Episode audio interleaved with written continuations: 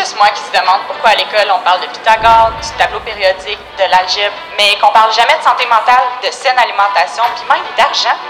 Parce que je suis pas gênée de dire haut et fort que ça manque clairement à notre système scolaire.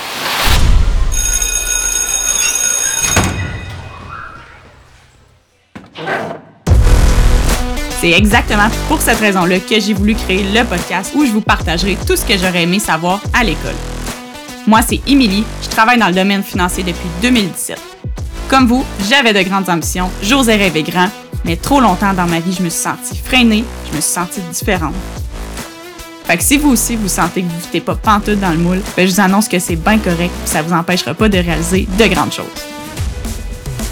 Au fil des épisodes, avec mon côté direct et mon humour hmm, parfois douteux, j'espère vous faire comprendre qu'il n'y a pas un seul chemin pour réussir.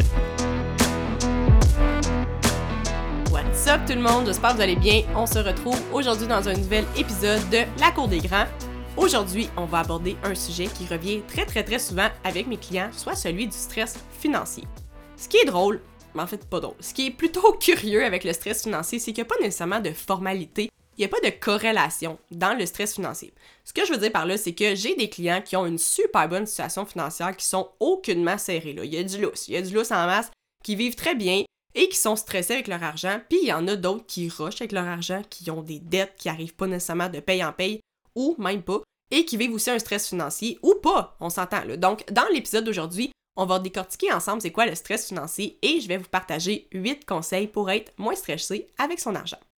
Tout d'abord, le stress financier, ça se vit vraiment différemment pour tout le monde. Comme je disais, il n'y a pas vraiment de corrélation entre la situation financière d'une personne et le stress qu'elle peut ressentir face à ses finances.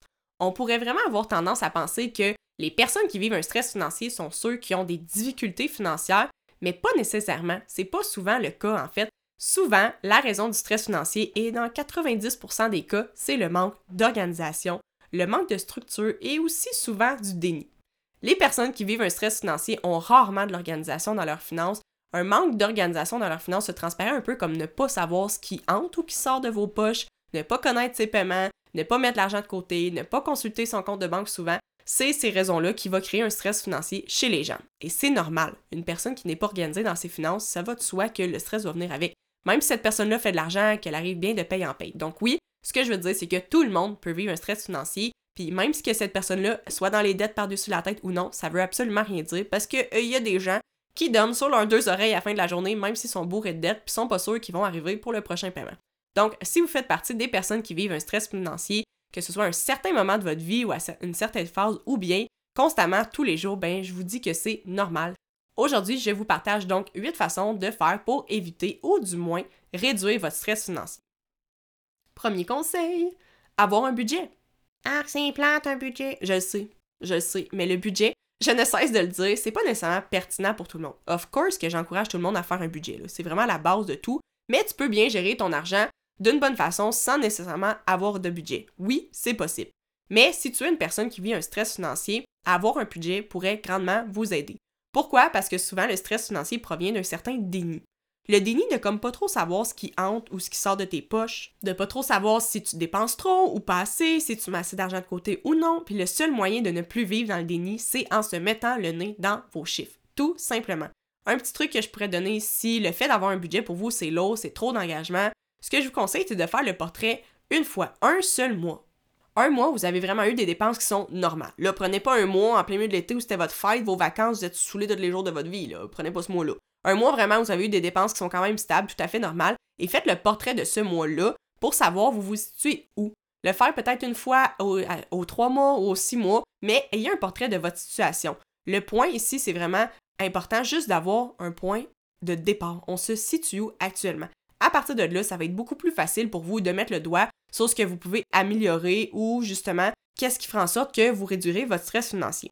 J'ai créé un outil budget qui est vraiment complet que j'offre gratuitement. Vous pouvez le télécharger au emilycharlebois.com slash outil budget ou sinon le lien se retrouve dans les show notes. Donc, peu importe l'outil budget que vous utilisez, mais faites-en un.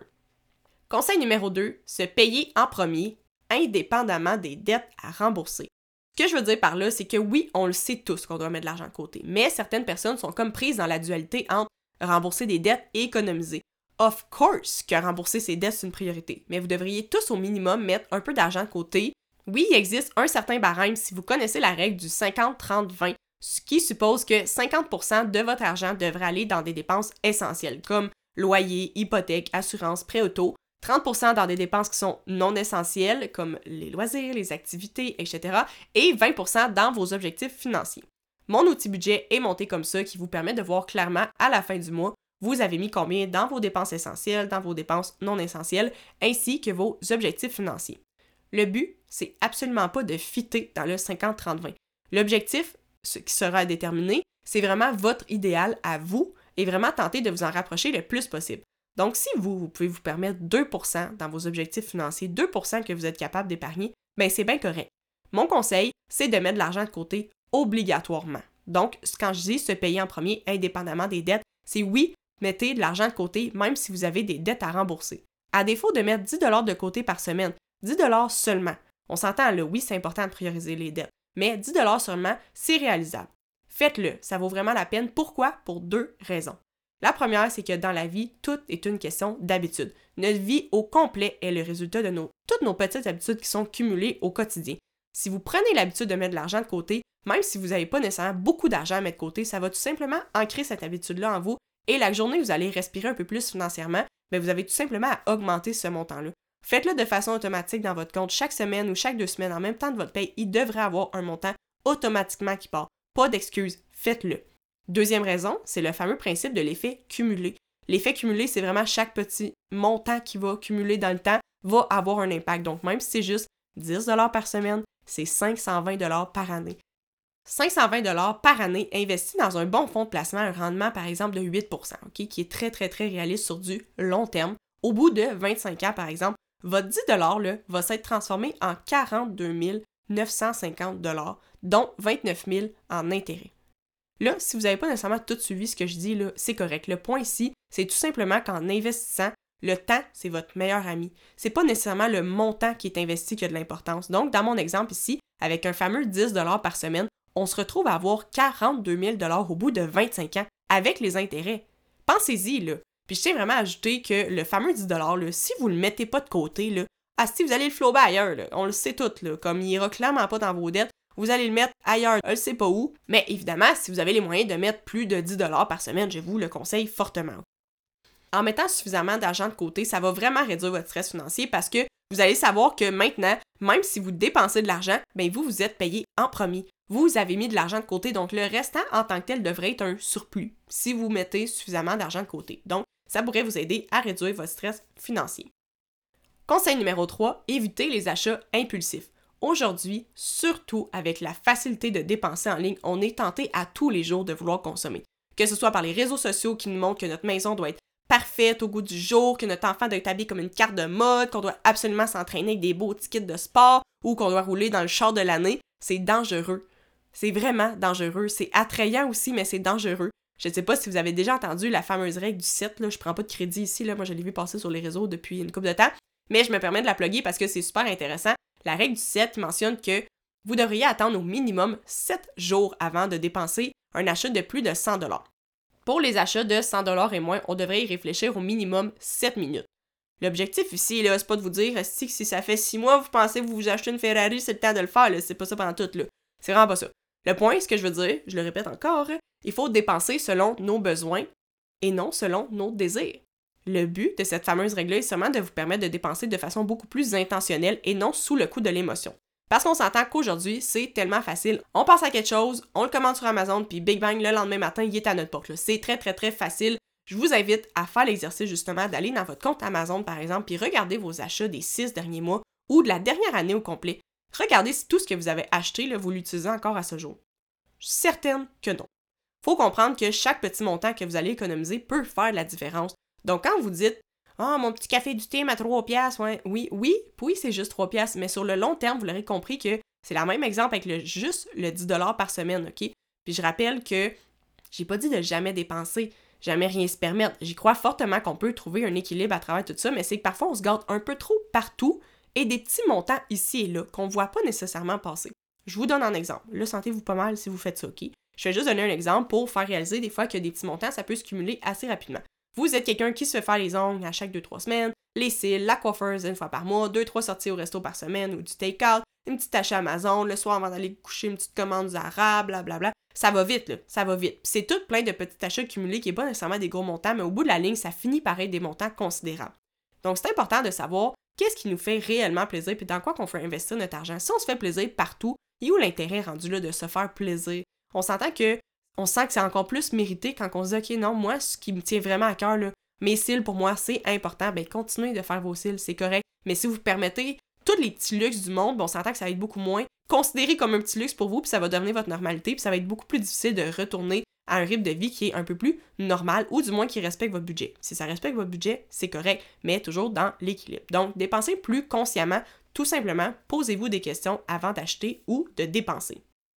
Conseil numéro 4, ne pas comparer sa situation financière. On a souvent tendance à se comparer avec les autres niveaux financiers. On se dit qu'à tel âge, on devrait avoir telle situation financière. Maintenant, moi j'ai une chose à vous dire. On ne connaît réellement pas le compte bancaire de tout le monde. On peut rapidement se mettre de la pression quand on regarde les gens autour de nous, de nous inciter à dépenser ou du moins de nous créer des standards qui sont plus élevés. Vous devriez créer vos propres standards à vous. Ce que je veux dire, c'est qu'on ne sait jamais l'aide qu'une personne peut avoir reçue financièrement. L'éducation qu'elle a reçue, euh, si elle provient d'une famille, par exemple, une personne qui provient d'une famille peu argentée, que leurs parents leur ont transmis peu de connaissances financières, que cette personne-là a quitté la maison à 16 ans, qui a payé ses études en totalité avec aucune aide financière, ne pas comparer cette personne-là avec quelqu'un qui a vécu avec une famille de parents aisés ou du moins dans la classe moyenne, qui a habité chez ses parents jusqu'à 24 ans et qui a reçu de l'aide pour ses études. Ça diminue pas personne dans l'histoire, mais c'est impossible de comparer ces deux personnes-là. Une personne aussi peut avoir reçu un, ou des héritages même. On sait jamais le passé ou les antécédents d'une personne. Donc, c'est tout simplement impossible de se comparer. Stop it right now, OK? c'est ça tout de suite. Cinquième point, s'éduquer financièrement. Je vous apprends rien ici, mais si vous ressentez un stress financier, c'est que vous avez probablement pas nécessairement beaucoup de connaissances ou vous n'avez pas beaucoup de confiance envers vos finances, que vous faites la bonne chose au quotidien.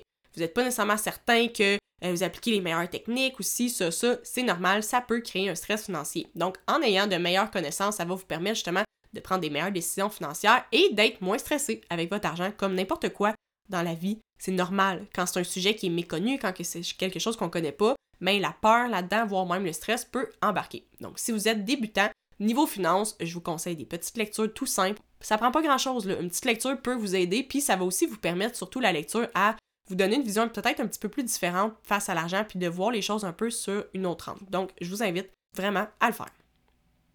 Point numéro 6, mettez sur papier ce qui vous stresse réellement avec votre argent. Ça peut avoir l'air con dit même, mais quand vous allez vous arrêter puis vous poser la question à savoir qu'est-ce qui vous stresse réellement, ça va vraiment vous permettre de savoir sur quoi focuser davantage et sur quoi développer vos connaissances. En mettant le doigt sur votre plus grande source de stress, vous allez être facilement plus en mesure de vous demander maintenant qu'est-ce que je peux faire pour y remédier? Qu'est-ce que je peux mettre en action dès aujourd'hui? Que ce soit un mini changement qui fera en sorte que sur le long terme, je serai beaucoup moins stressé avec mon argent. Donc prenez le temps de vous poser les bonnes questions. Conseil numéro 7, être organisé avec son argent. Euh, je vous apprends rien. De l'argent, ça se gère tout seul? Ce que je veux dire par là, c'est que quelqu'un qui a de l'argent dans son compte, puis que les paiements, ils passent un peu à l'aveuglette, là, comme t'as pas besoin de rien faire. Il y a de l'argent qui se dépose dans son compte, il y en a un peu qui part, c'est comme ça. Mais si tu veux bien gérer ton argent, optimiser ta situation financière et atteindre tes objectifs financiers, tu te dois d'être organisé. Par organisé, je veux dire, oui, idéalement, un budget, mais aussi vous devriez connaître sur le bout de vos doigts tous vos paiements dans un mois. Si vous ne les connaissez pas par cœur, du moins, ils devraient être accessibles. Vous devriez avoir des rappels sur votre téléphone ou peu importe la méthode qui vous convient. Mais vos paiements, vous devriez connaître tous les paiements qui passent dans votre compte. Ça ne devrait pas être à l'aveuglette, cette affaire-là. Genre, non, non, non, vraiment pas, OK? En connaissant vos paiements par cœur, c'est beaucoup plus facile aussi de les prévoir. Par le fait même, vous devriez aussi aller consulter votre compte de banque à tous les jours. Oui, à tous les jours, OK? Ça prend 30 secondes de votre vie. Juste voir qu'est-ce qui se passe. Est-ce qu'il y a des paiements euh, qui ont vraiment passé, qui devraient passer, est-ce que votre paye a bien été déposée, peu importe, etc. C'est hyper important. Souvent, ce que je remarque, c'est que les gens qui ne consultent pas leur compte, bancaire à tous les jours, c'est par peur. Mais la peur, en étant telle que telle, c'est du déni. Le déni crée le stress financier. Donc, soyez des adultes responsables, ça perd les popettes, puis prenez-vous en main, OK? Le dernier conseil, non le moindre, le stress financier sur une longue période de temps peut littéralement se transformer en du stress tout court. Peut-être aussi que vous êtes à la base d'une personne qui est plus stressée, mon conseil, tout simplement, prenez le temps de prendre soin de vous. Donc, le fait justement de développer des techniques pour réduire votre stress au quotidien de façon générale va automatiquement, clairement, vous aider à réduire votre stress financier. Donc, c'était mes 8 petits conseils pour vous aider à réduire votre stress financier. Je tiens à préciser une chose. Tout part de vous. Je rencontre des clients, j'ai bien beau leur donner les meilleurs conseils du monde, mais s'ils n'appliquent rien, il n'y a absolument rien qui va se passer. Et souvent, vous savez quoi faire. Les conseils que je vous ai donnés aujourd'hui, c'est absolument rien de révolutionnaire. Vous avez toutes les ressources nécessaires pour prendre votre argent en main. Vous savez quoi faire, alors faites-le. Des finances en santé, ça demande du temps, ça demande de l'effort, et si vous n'êtes pas prêt à mettre l'effort, ben vous allez avoir les répercussions telles que le fameux stress financier.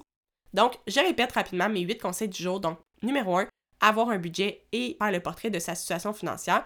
Deuxième point, se payer en premier, indépendamment des dettes à rembourser. Troisième point, éviter les achats impulsifs.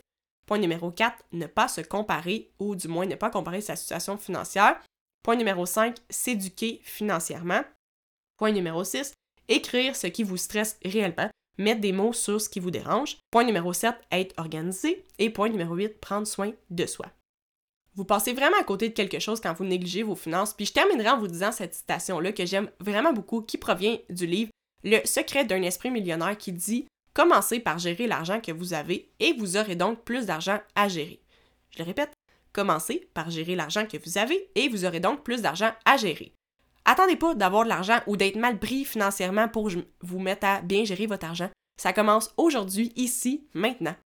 Sur ce, je vous remercie grandement d'avoir été là. Si vous avez aimé mes conseils d'aujourd'hui, si ça vous apporte des réflexions, j'apprécierais grandement si vous pouvez aller mettre une note sur Spotify ou Balado ou même écrire un petit commentaire, ça ferait vraiment ma journée. Un podcast, ça demande vraiment beaucoup de temps, donc euh, si vous prenez le temps d'aller me témoigner que vous aimez ce que je fais, ben ça m'encourage davantage. Puis n'hésitez pas aussi à venir m'écrire euh, en DM sur Instagram, donc Émilie Charlebois barre en bas, ou bien par courriel à info à emiliecharlebois.com. Ça me fera vraiment plaisir d'échanger avec vous. Sur ce, on se retrouve dans deux semaines pour le prochain épisode. À plus!